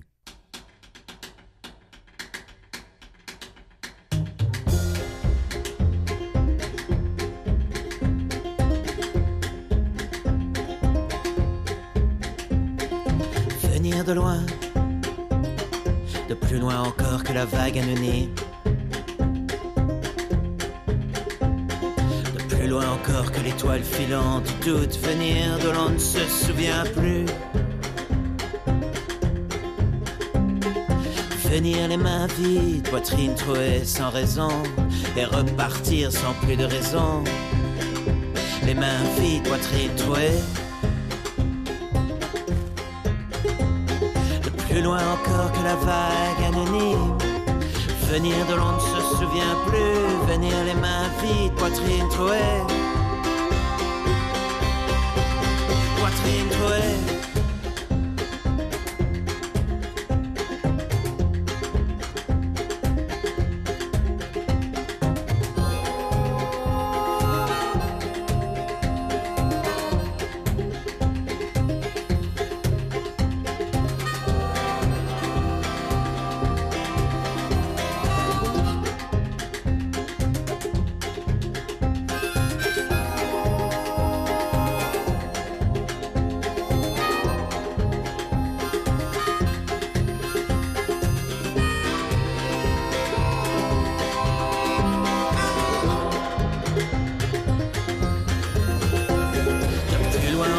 La vague anonyme. De plus loin encore que l'étoile filante doute. Venir de l'on ne se souvient plus. Venir les mains vides, poitrine trouée. De plus loin encore que la vague anonyme. De plus loin encore que l'étoile filante doute. Venir de l'on ne se souvient plus. Venir les mains vides, poitrine trouée.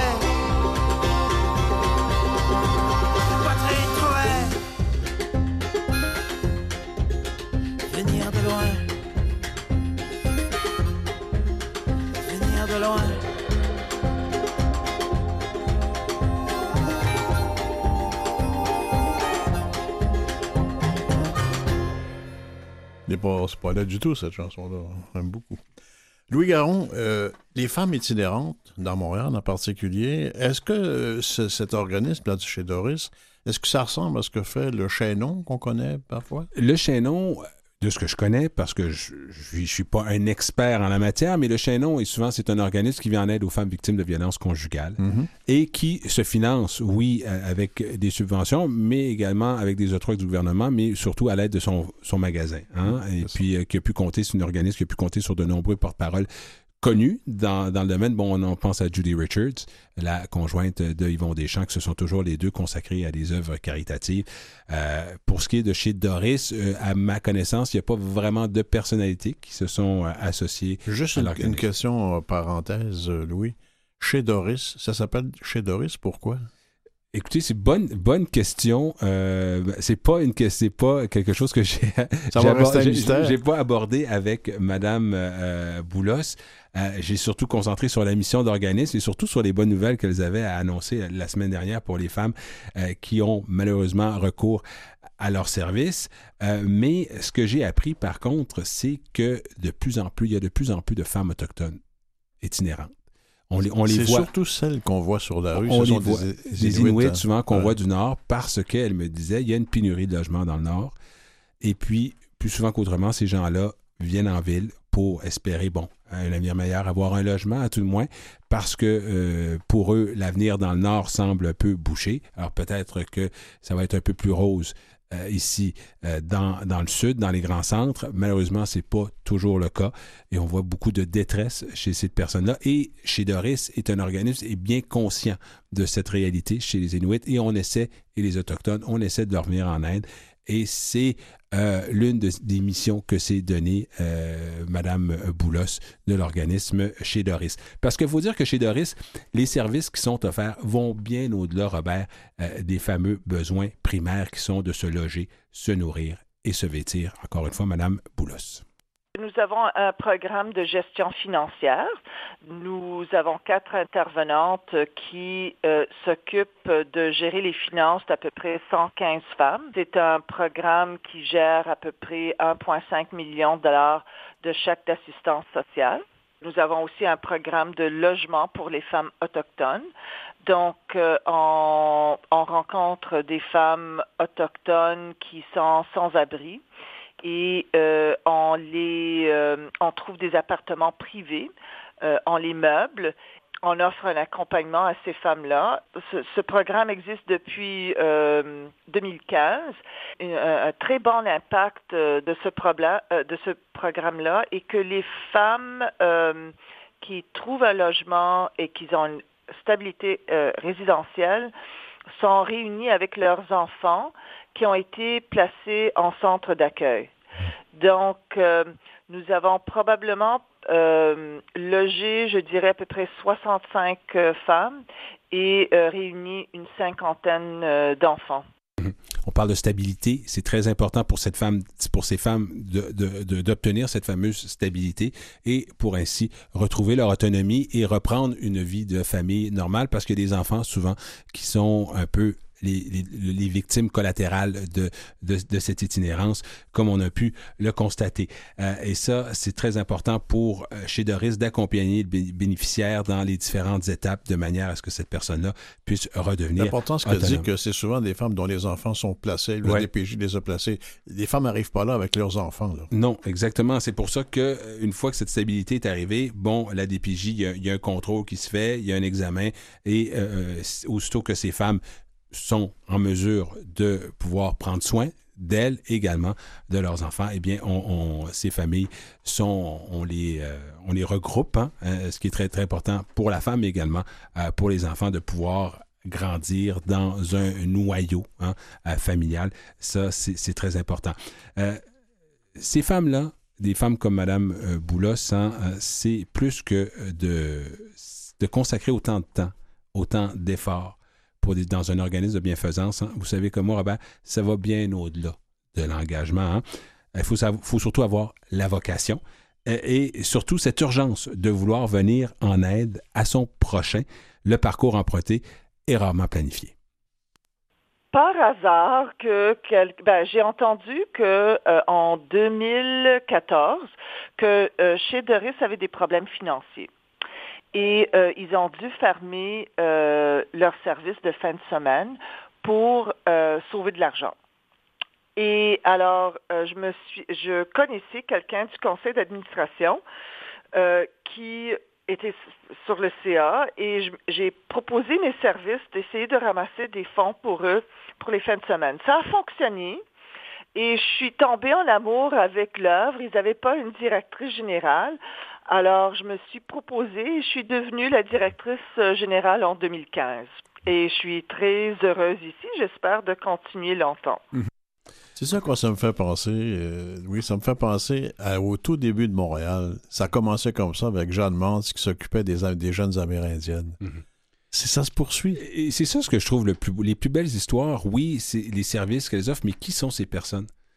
Pour, pour consacrer, euh, tu sais, parce que c'est, on le dit, hein, le nerf de la guerre, c'est l'argent, toutes les activités de financement, les demandes que ces gens-là doivent, et souvent, plus souvent qu'autrement, elles pourraient très bien être portées au découragement, hein, compte tenu de la, la tâche qui les attend. Mais non, ces personnes-là sont convaincues de bien Et le que faire. le problème et- ne sera jamais réglé. ne sera jamais réglé, mais elles sont là pour mettre un peu de baume sur la vie de ces gens-là. Et elles savent qu'elles ont un impact sur la vie de ces gens-là, mais c'est pas vraiment pour ça qu'elles elles le font pas nécessairement pour la reconnaissance personnelle, mais elles le font parce que elles ont cet appel, la vocation, et ça, c'est tout à fait remarquable. Et des gens comme ça dans une société, ça vaut de l'or, malheureusement. On en parle, mais euh, pas assez souvent.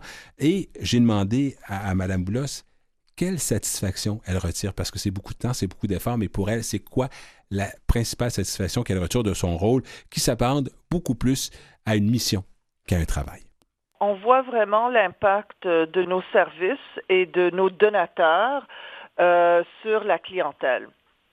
Euh, nous, on offre, par exemple, au-delà de euh, 42 000 repas par année.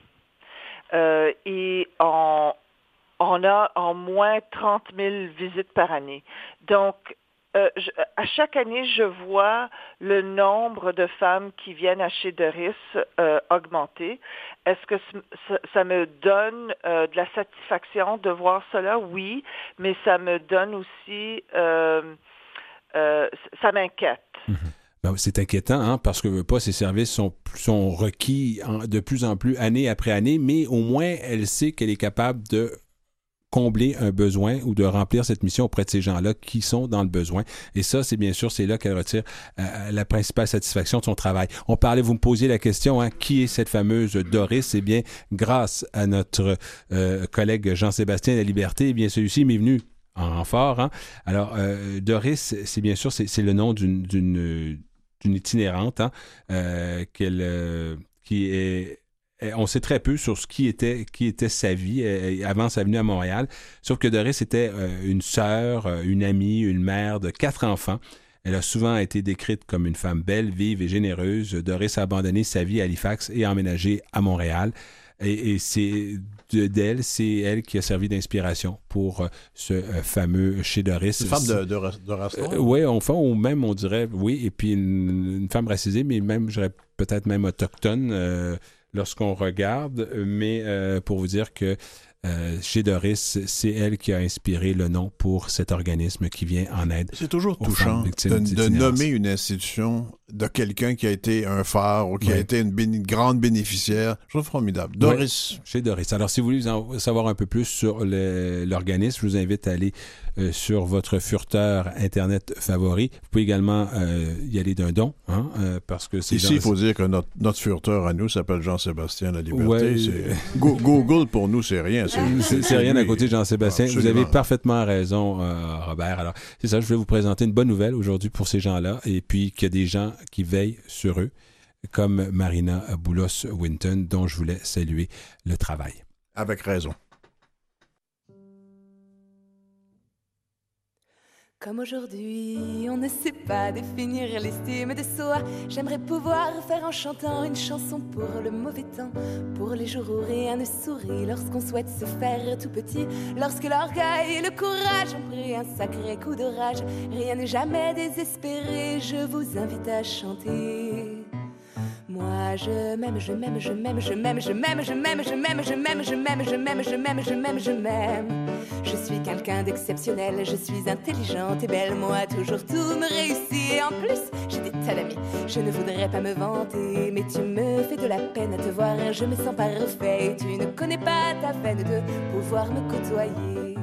Mes défauts sont des qualités parce que je suis quelqu'un d'entier. Et en plus d'être intéressant, j'ai un charme qui est dévastant. C'est toujours bon pour le moral et ça ne fait jamais de mal de parfois se le rappeler. Oui, je m'aime, je m'aime, je m'aime, je m'aime, je m'aime, je m'aime, je m'aime, je m'aime, je m'aime, je m'aime, je m'aime, je m'aime, je m'aime. Je sais, tu admires secrètement ma perfection et mon talent. Mais sache que je ne fais pas exprès de n'avoir que des bons côtés. Mon sourire éclaire la nuit. Jamais je ne cours ni ne fuis. J'affronte les pires situations et quand tu as tort, j'ai raison. Tu sais, ça ne sera pas faiblesse que cette fois tu reconnaisses que les années ne me touchent pas si j'ai autant confiance en moi. C'est que c'est pour le moins être sage que de remercier Dame Nature qui m'a gâté plus que d'usage par la merveilleuse créature que je suis fière d'être. Oui, je m'aime, je m'aime, je m'aime, je m'aime, je m'aime, je m'aime, je m'aime, je m'aime, je m'aime, je m'aime, je m'aime, je m'aime, je m'aime. Je m'aime, je m'aime, je m'aime, je m'aime, je m'aime, je m'aime, je m'aime, je m'aime, je m'aime, je m'aime, je m'aime, je m'aime, je m'aime. Si ayant chanté comme des fous, vous n'y croyez pas un peu plus, c'est que votre requin est perdu. Et je suis désolée pour vous. Mais je m'aime, je m'aime, je m'aime, je m'aime, je m'aime, je m'aime, je m'aime, je m'aime, je m'aime, je m'aime, je m'aime, je m'aime, je m'aime. Je m'aime, je m'aime, je m'aime, je m'aime, je m'aime, je m'aime, je m'aime, je m'aime, je m'aime, je m'aime, je m'aime, je m'aime, je m'aime. Oui, je m'aime. Je m'aime, je m'aime, je m'aime, je m'aime, je m'aime, je m'aime, je m'aime, je m'aime, je m'aime. S'aimer, hein? c'est un peu le thème de ce sur quoi on s'en va. S'aimer, c'est le travail de tout le monde. On n'y met pas tous le même effort. Par contre, on n'avance pas tous au même rythme non plus. On commence pas tous en même temps, mais clairement, un jour ou l'autre, on finit par se choisir. On commence au moins par une réflexion. On commence à choisir un petit peu plus que la veille. Et c'est ce que Marcia Pilote a fait. Elle, plus que jamais, d'ailleurs, cette année, elle a décidé de nous faire part, de nous faire bénéficier, en fait, de son processus personnel dans son nouveau livre qui fait partie de la trilogie Les Cahiers de Marcia. S'aimer. Bonjour, Marcia. Bonjour, je suis vraiment contente de prendre du temps avec vous ce matin, ben ce midi. Ben, nous aussi. Euh, Première question, très difficile. S'aimer, c'est important?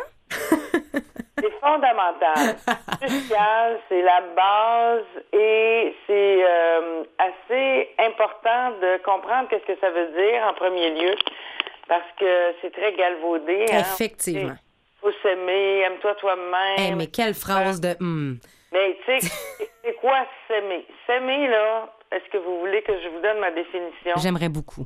S'aimer, c'est cesser d'attendre après les autres pour s'accorder, s'attribuer une valeur profonde. S'aimer, ça n'a rien à voir avec l'esthétique ou... euh, euh, Ou se faire couler un bain, tu sais, puis prendre soin de soi, ben oui. Là, c'est bien se traiter, c'est se considérer, se ressentir comme étant une personne importante, mais pas en termes narcissiques ou égocentriques, mais en termes d'état. Ressentir sans que personne nous le dise, sans que ça passe par l'amour d'un conjoint ou d'une conjointe ou euh, une- une- un employeur qui nous qui nous valorise ou ça n'a rien à voir avec les expressions extérieures. Avec le regard de l'autre et le miroir qu'on recherche. S'aimer, là, c'est quelque chose qu'on porte en soi et qu'on ressent. C'est de l'ordre d'un état de soi envers soi. Mais c'est intéressant parce que ce que tu dis, c'est s'aimer, c'est s'aimer comme on est, mais aussi c'est s'aimer comme on ne sera jamais. ça, là, ça m'est ça m'est apparu, cette phrase-là. euh, j'ai ressenti cette phrase-là à un moment donné, puis j'ai fait, ben, c'est bien trop ça. S'aimer, on pense que souvent, il y a des camps rattachés à s'aimer. On se dit, je vais m'aimer quand, tu sais, quand je vais avoir euh, perdu 10 livres. Je vais m'aimer quand euh, je vais avoir réussi à effacer mes dettes. Je vais m'aimer quand je vais être capable de m'affirmer. Je vais m'aimer quand... Je vais euh, m'être prouvé que j'ai réussi à atteindre telle, telle chose, tel rêve, tel que je... ou Peu importe, mais c'est tout le temps après ou. C'est ailleurs. toujours attaché à un objectif ou un projet. Alors que le projet de s'aimer, s'aimer, c'est un projet en soi et il faudrait qu'il n'ait pas, qu'il n'y ait pas de camp. Il faudrait qu'on commence à s'aimer. Moi, j'aime bien dire, commençons donc à nous aimer un peu plus chaque jour. Il me semble que c'est moins de pression quand on dit ça. Se coucher le soir en se disant et en ayant la certitude qu'on s'est aimé aujourd'hui plus que hier. Puis que demain, ben, on va s'aimer encore un petit peu plus. Qu'est-ce que ça veut dire s'aimer? C'est pas d'accepter totalement à 100% qui on est, parce qu'il y a des choses de soi qui ne sont pas nécessairement aimable ou qu'il y a des choses de soi qu'on a encore à, à peaufiner pour pouvoir trouver ça acceptable. Mais il faut aimer ces parties-là de nous aussi. Aimer, ça veut pas dire qu'on va les garder à vie, mais ça veut dire, bon, ben moi, ça, j'aime pas ben, ben ça. Mais c'est un peu la phrase faut pas s'aimer à cause, il faut s'aimer malgré, malgré la présence de ces affaires-là. Oui, c'est exactement ça, exactement ça. Alors, comment on fait ça? Moi, je suis une fille bien concrète. Puis dans les cahiers, justement, les cahiers de Marcia, il y a toute une section qui comporte des exercices. Ce sont des exercices que moi, je me suis créé euh, au fil des années pour pouvoir avancer sur ce chemin-là de la- de l'estime de moi, l'amour de moi. Puis les exercices, je les ai raffinés, je les ai peaufinés pour les présenter euh, dans, ce cahier-là. Mais c'est ça, parce que si on veut commencer un processus de développement personnel, on a le choix dans les sources et les ressources. C'est devenu très disponible avec Internet, avec toutes les plateformes auxquelles on a accès en 2019. Toi, ce que tu as fait, tu as testé, euh, je dirais pas des milliers d'exercices, à moins que tu aies énormément de temps jour et nuit, mais plusieurs dizaines, centaines d'exercices au fil des années. Et tu as fait des choix pour les mettre et les peaufiner, les arranger, c'est quoi tes critères? Comment tu as gardé, comment tu as fait une sélection d'exercices pour les mettre dans ce livre-là, Sémé? Euh, les- la sélection d'exercices, c'est pas tant que je les ai sélectionnés, mais je les ai créés. J'ai moi-même. T'as euh, tout parti ça? Ah oui? Oui, oui, je les ai. euh, Il y, a- il y a juste un exercice sur les 14 qui me vient de Louise Hay, que j'aime beaucoup, Mhm. une auteure américaine qui est décédée. Euh, c'est l'exercice où on, mais, même à ça, je l'ai créé parce que c'est à partir d'une méditation de Louise Hay et euh, un texte de son livre que j'ai pris l'essence de sa proposition, puis je l'ai euh, adapté pour mettre dans un exercice concret de la vie quotidienne. Donc, tous les exercices que je propose, c'est des, c'est des exercices que je me suis fabriqués moi-même à l'âge de 20 ans, 30 ans, 40 ans, 45 ans, pour pouvoir toucher à ce que je voulais toucher, qui était arriver à m'aimer. Donc, euh, comment j'ai fait pour les créer, c'est que j'y allais avec mes besoins. Je me disais, comment ça se fait, Caroline, que je suis pas capable, par exemple, de euh, m'affirmer dans telle situation. Il me semble que si, si j'avais plus confiance en moi, si je m'aimais plus, j'aurais été capable de répondre à telle personne. Mhm. Puis là, à ce moment-là, ben, j'a- j'allais en amont, puis j'essayais de voir, OK, comment ça se fait? Ah, c'est parce que tu as peur. Souvent, quand on n'arrive pas à s'aimer, c'est, je vous donne un raccourci, c'est toujours lié à une peur. On a peur que l'autre euh, nous coupe de son amour si on s'affirme. Perdre l'amour de l'autre, ça gère pas mal de nos comportements. oui, ben oui, la peur de l'autre, puis la peur aussi de- d'être rejeté, la peur d'être abandonné, la peur de perdre son emploi. L'amour il est beaucoup conditionnel, je trouve, puis c'est ça qui est un peu sournois. Il est conditionnel à faire des choses. Sais, si je fais des bonnes choses, on va m'aimer. Si je suis une bonne mère, puis je fais bien des choses, mes enfants, on va m'aimer. Donc, si on m'aime, je vais m'aimer. Mais c'est, faut tout revoir ça. Ces préceptes-là, ces croyances-là, puis ces, ces conditionnements-là. faut faire table rase, puis dire, bon, OK, c'est quoi, premièrement, s'aimer? Deuxièmement, il faut évaluer, il est où mon degré, moi, de, de quelle valeur je m'attribue? Tu sais, au-delà du faire, l'être. Mhm. Quand je, quand, quand je pense à moi comme être, Si je ne fais rien. exactement. C'est vraiment ça. Euh, Oui. Pour mesurer votre degré d'amour là, envers vous-même, puis votre degré d'estime, là, passez, mettons, une journée seule à ne rien faire. Juste, juste, juste, juste, juste avec vous-même. Vous vous promenez, vous méditez, euh, vous n'allez pas faire votre sport, vous n'allez pas au cinéma. Faites juste être en tête à tête avec vous. Puis vous allez voir qu'au bout d'une heure, vous allez commencer à fatiguer, vous allez vouloir faire quelque chose. Parce qu'on est tellement conditionné à s'attribuer une valeur par ce que l'on fait.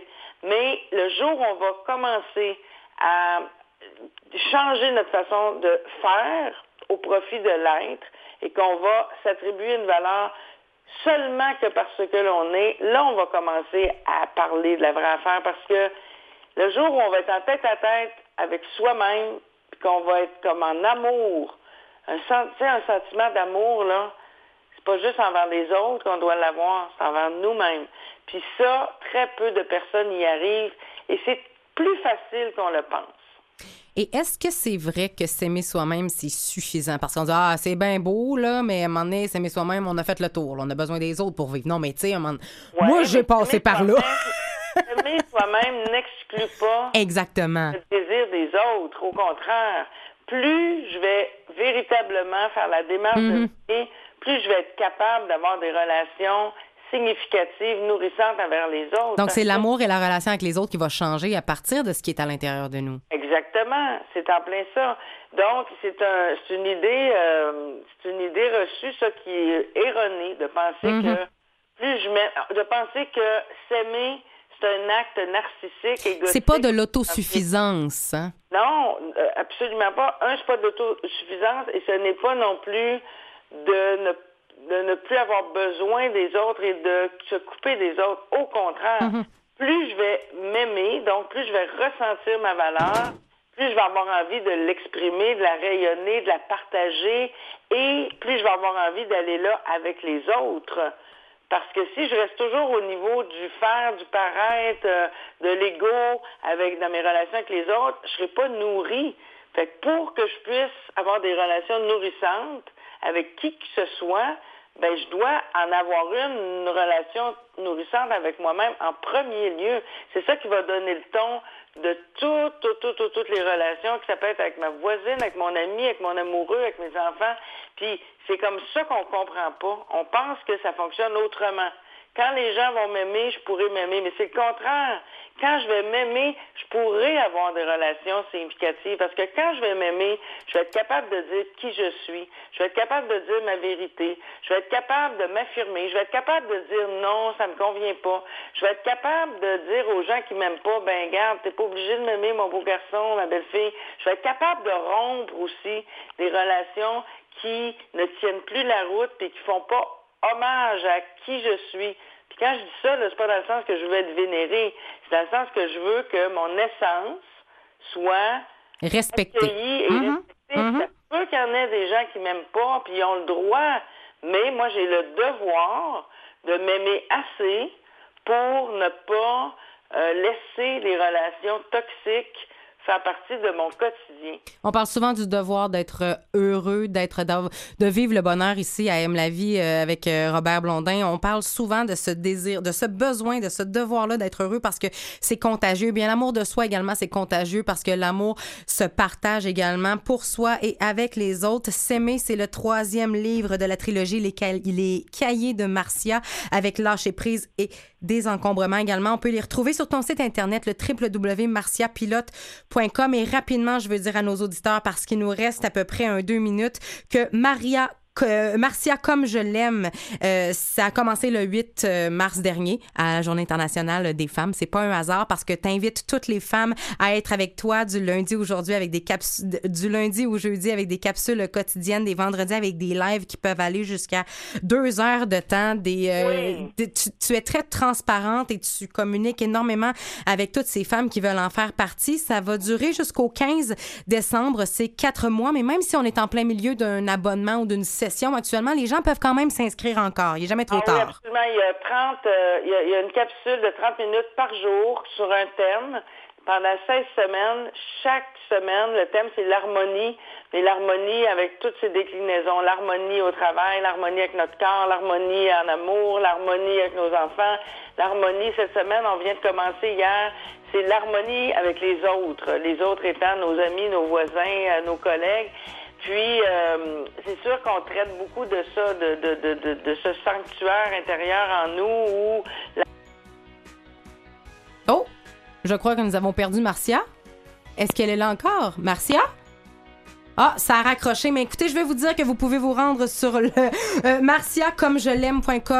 pour euh, euh, cet abonnement euh, sur l'harmonie. C'est jusqu'au 15 décembre, mais tout le matériel qui est là depuis septembre va rester disponible. Également les soirées de filles, les vides têtes, tout ça sur le marciapilote.com. S'aimer, c'est le, le dernier et c'est pas et non le moindre. Hein? Aime- Aime-toi bien, bonne semaine. Hey, aime-toi bien, Robert. Merci beaucoup d'avoir été là. Merci, Jean-Sébastien La Liberté en régie. Merci à, à Claire à la recherche et à Louis d'être venu ici à coordonner euh, toute cette belle aventure. Merci à tout le monde et on se dit à la semaine prochaine.